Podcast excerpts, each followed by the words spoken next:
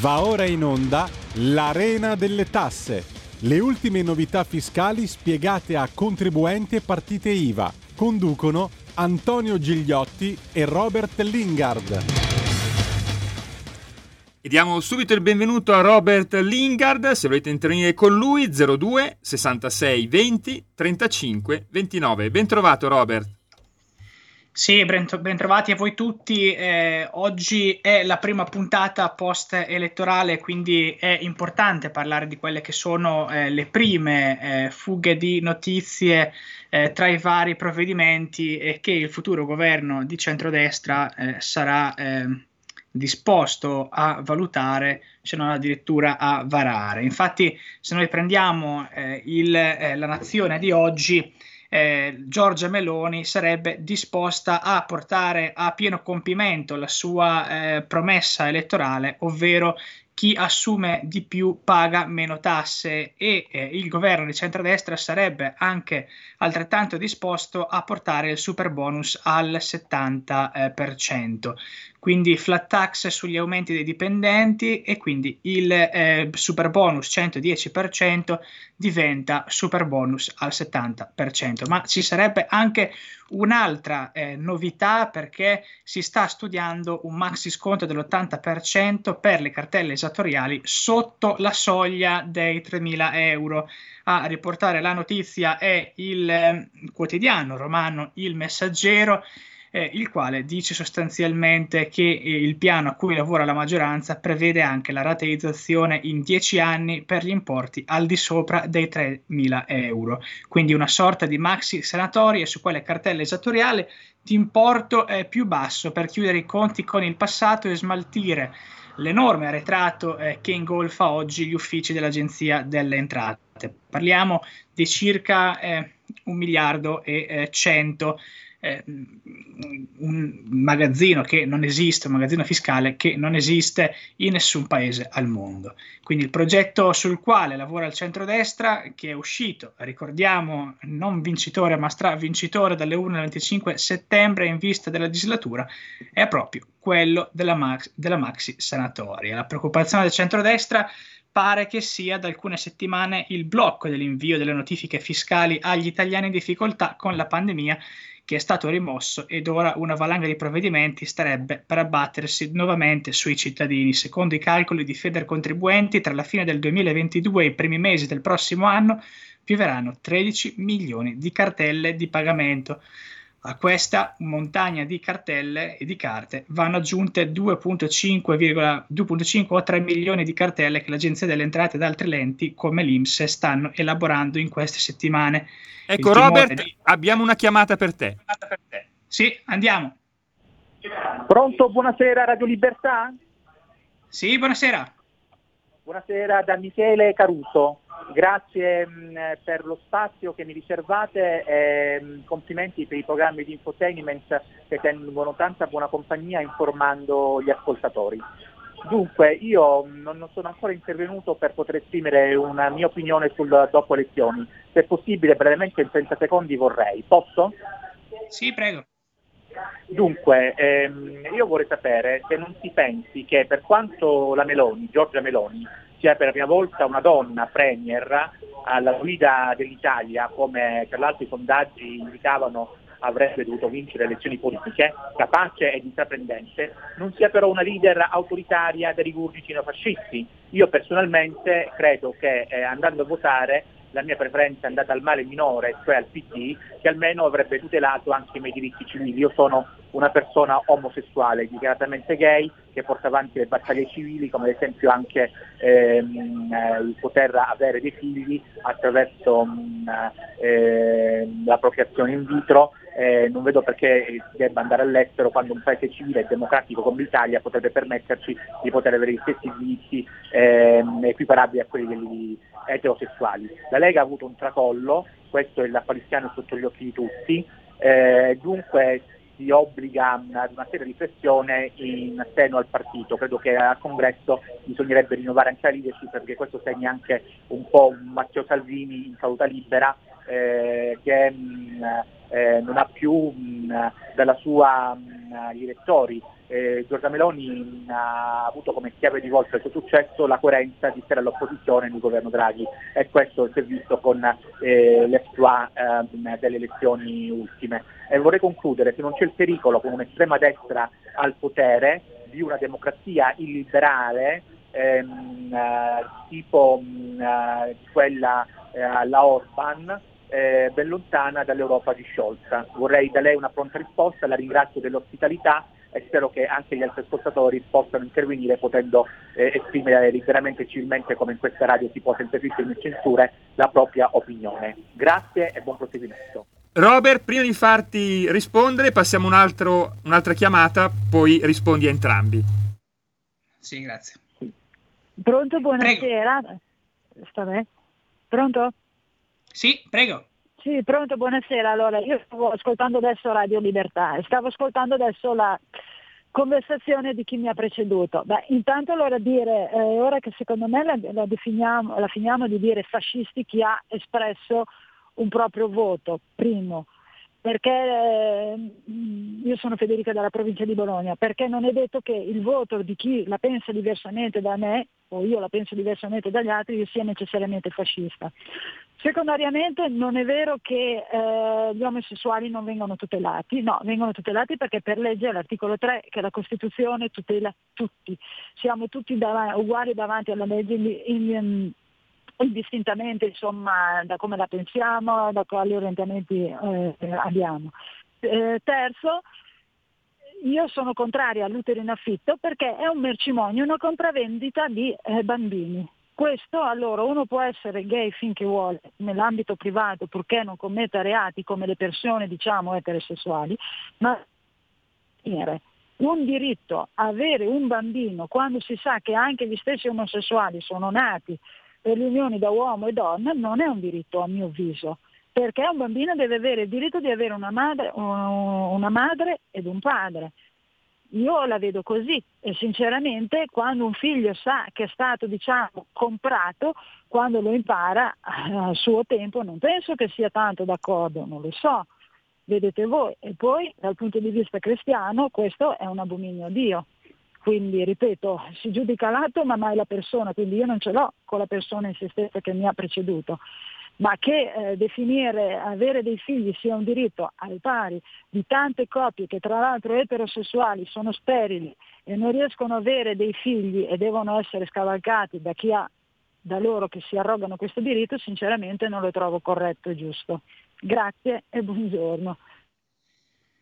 Sì, grazie, grazie a voi. Eh, ma guardate, eh, questa è l'arena delle tasse, noi eh, qui parliamo di fisco e non parliamo eh, di temi etici che eh, tra l'altro riguardano eh, scelte prettamente individuali.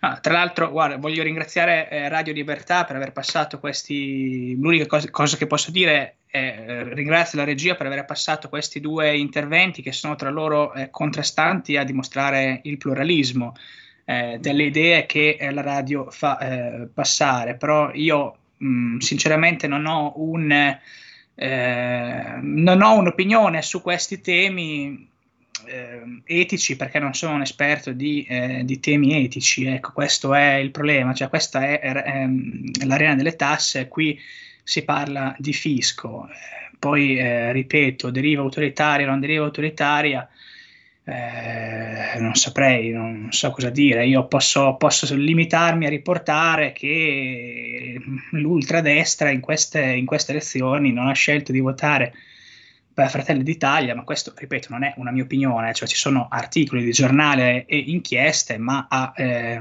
l'ultradestra ha, ha supportato e votato con una chiara, pubblica eh, scelta e comunicazione politica i partiti antisistema e quindi parliamo di eh, partiti come movimenti come Italexit o Italia Sovrana e Popolare.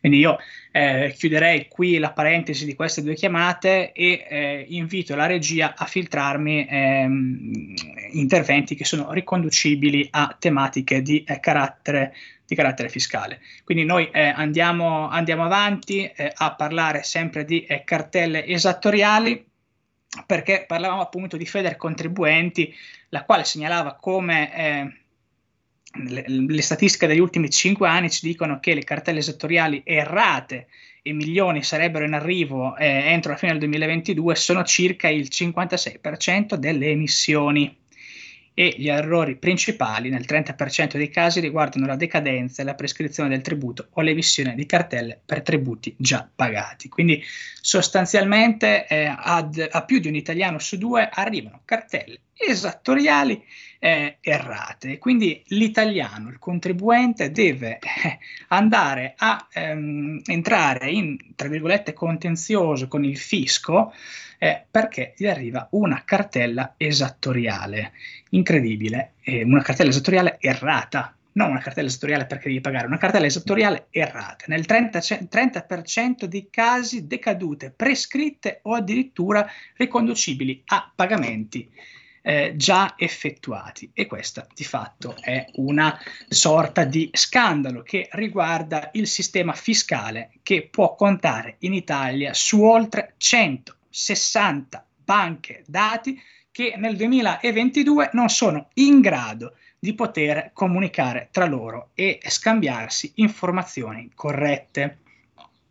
Sempre il Corriere della Sera riporta eh, che eh, il caro bollette possa eh, giustificare eh, questa tregua fiscale per le cartelle fino a, 300, a, fino, scusate, a 3.500 euro e a dirlo è il responsabile economico eh, di eh, Fratelli d'Italia.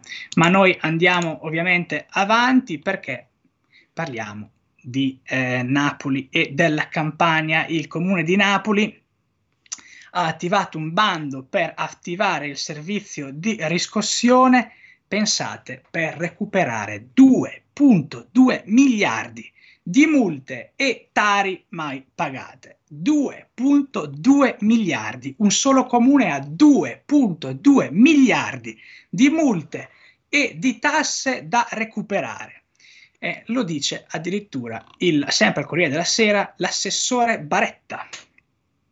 Questa è eh, una cosa anche in questo caso che come il magazzino fiscale da oltre eh, 1.100 miliardi non si vede da nessuna faccia, de, sulla, da nessuna, in nessun paese sulla faccia della terra. E sempre in tema di eh, tasse mai pagate, eh, l'Unione Europea entra a piedi uniti sui paradisi fiscali e inserisce eh, Turks, Caicos, Bahamas e Anguilla nella blacklist dei paradisi fiscali. Quindi questi eh, paesi caraibici saranno inclusi nell'elenco perché facilitano strutture e accordi offshore volti ad attrarre profitti privi di reale sostanza economica. Si legge nella, nella bozza della decisione dell'Ecofin che sarà approvata dai ministri delle finanze dell'UE. Eh, o forse entro il 4 ottobre. Sono già di fatto nove paesi che fanno parte della lista e noi li ricordiamo. Abbiamo la Samoa americana, le Figi, Palau, Panama, Guam, Samoa, Trinidad e Tobago, Isole Vergini Americane e Vanuatu e non saranno rimossi in quanto non hanno implementato le riforme chieste dal forum sulle pratiche fiscali dannose dell'Ocse. Le decisioni del Consiglio sulla lista avvengono infatti a seguito delle raccomandazioni del gruppo del codice di condotta in materia di tassazione delle imprese, che a sua volta monitora le raccomandazioni dell'Ocse eh, e l'aggiornamento della lista è previsto due volte l'anno, a febbraio ed ottobre. Tre paesi che riguardano nella lista grigia dei paradisi fiscali, cioè quelli a cui è richiesto di implementare le riforme e hanno già preso impegni con l'UE, figurano invece l'Armenia, il Belize, le Isole Vergini britanniche, la Costa Rica, Hong Kong, Israele, Giamaica, Giordania, Malesia, Russia, Qatar, Thailandia, Turchia e Vietnam. La lista UE delle giurisdizioni non cooperative a fini fiscali è stata istituita nel dicembre del 2017 dallo scopo di contribuire agli sforzi messi in atto a livello internazionale per promuovere una buona governance in materia fiscale a livello mondiale. Un tema, questo dei paradisi fiscali, che eh, viene sempre eh, fatto passare come un tema pop, ma che non, richi- non richiama eh, assolutamente eh, delle esigenze eh, del popolo normale, perché in questi paradisi fiscali, noi l'abbiamo detto più volte, a nascondere i soldi ci vanno gli esponenti dell'elite finanziaria e politica, come hanno dimostrato più e più volte eh, inchieste giornalistiche come quelle dei Panama Papers. Andiamo sempre avanti perché uno degli strumenti con cui è possibile occultare o è stato possibile fino a poco tempo fa occultare eh, somme ingenti di denaro è stato proprio quello delle criptovalute e eh, Italia Oggi ci ricorda che ehm, l'Italia è nella top 5 mondiale delle politiche più accomodanti per quanto riguarda la fiscalità nel settore delle criptovalute. L'Italia infatti ehm, conquista il secondo posto nella classifica annuale di Coin Club superando la Svizzera, Singapore e Slovenia, ma tra la fusione, tra confusione ed estrema complessità del sistema italiano anche per la penisola rimangono alcune zone d'ombra. A dirlo è il nuovo studio che, come ogni anno, ha analizzato lo status dei paesi fiscalmente aperti alla sfera delle criptovalute. Dal punto di vista meramente fiscali è eh, l'Italia un luogo altamente desiderabile per commerciare e investire in criptovalute, tasse basse per chi guadagna molto, fino al 22%, e nessuna imposta sulle plusvalenze sui guadagni in criptovalute, ma forse non a sufficienza rispetto agli standard europei. Quinta invece è la Slovenia, divenuta recentemente polo attivo nell'adozione della tecnologia crypto e blockchain con un approccio poco regolamentato che le permette di garantire zero tasse sulle plusvalenze virtuali. È il cosiddetto famoso dumping fiscale di un'Unione Europea che non è eh, nemmeno un'unione politica e sicuramente non è neanche un'unione fiscale. Noi ci fermiamo per qualche minuto, eh, ascoltiamo una breve canzone e torniamo per i pensieri conclusivi.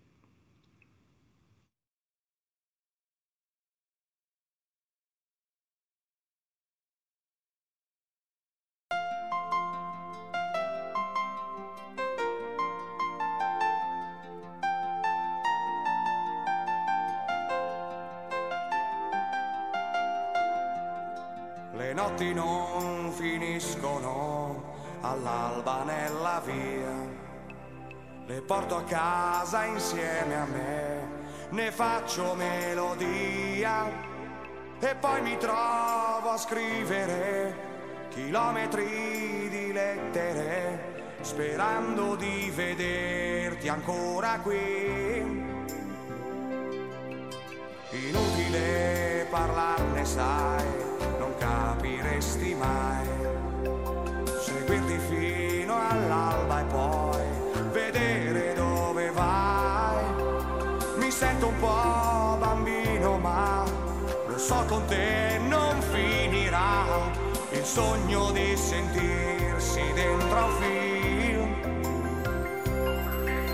E poi all'improvviso sei arrivata tu so chi l'ha deciso, ma hai preso sempre più. Una quotidiana guerra con la razionalità, ma va bene purché serva per farmi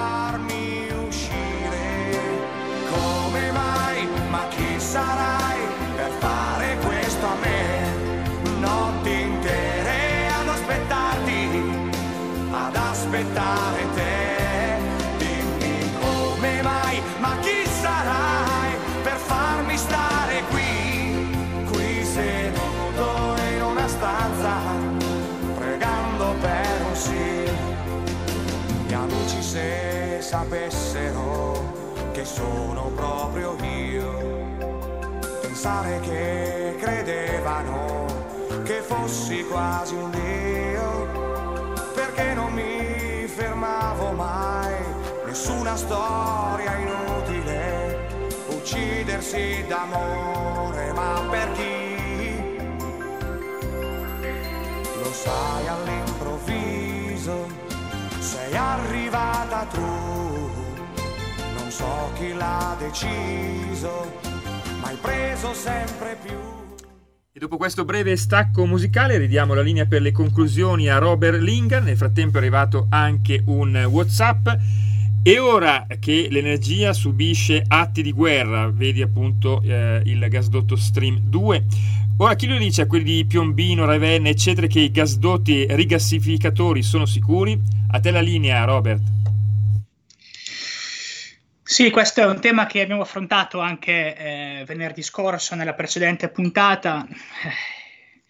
Si tratta di questioni anche in questo caso di sicurezza nazionale, perché l'approvvigionamento energetico è una questione di sicurezza nazionale, quindi bisognerà lasciare queste decisioni a chi si occupa di sicurezza eh, nazionale, sperando che chi si occupa di sicurezza nazionale eh, non lo faccia come nel gennaio del 2020, quando eh, il Covid stava arrivando in Italia e nessuno aveva allarmato eh, la popolazione o quantomeno informato del rischio concreto eh, della tragedia che avrebbe potuto cogliere l'Italia. Ma tornando a parlare di fisco, eh, nei quaderni della UIF l'antiriciclaggio emerge che l'antiriciclaggio nelle pubbliche amministrazioni non decolla e la stessa UIF lancia l'allarme sui controlli. Questo è un altro tema di cui non si parla più, ovvero l'efficientamento della spesa pubblica e eh, come e dove questi soldi a pioggia che da due anni eh, incondizionatamente continuano ad arrivare finiscono. Eh, non si sa, non si sa, nessuno vuole più parlare eh, di dove finiscono i soldi, i miliardi pubblici che lo Stato eh, a pioggia ha consegnato eh, agli italiani, soprattutto quelli che passano dalle pubbliche amministrazioni. E noi eh, chiudiamo qui ehm, con, eh, una, un, con l'amaro in bocca della polemica perché eh, bisogna andare controcorrente, bisogna porre delle questioni e delle questioni importanti perché soltanto facendo domande intelligenti si possono avere altrettante risposte domande, ah, scusate, altrettante risposte intelligenti.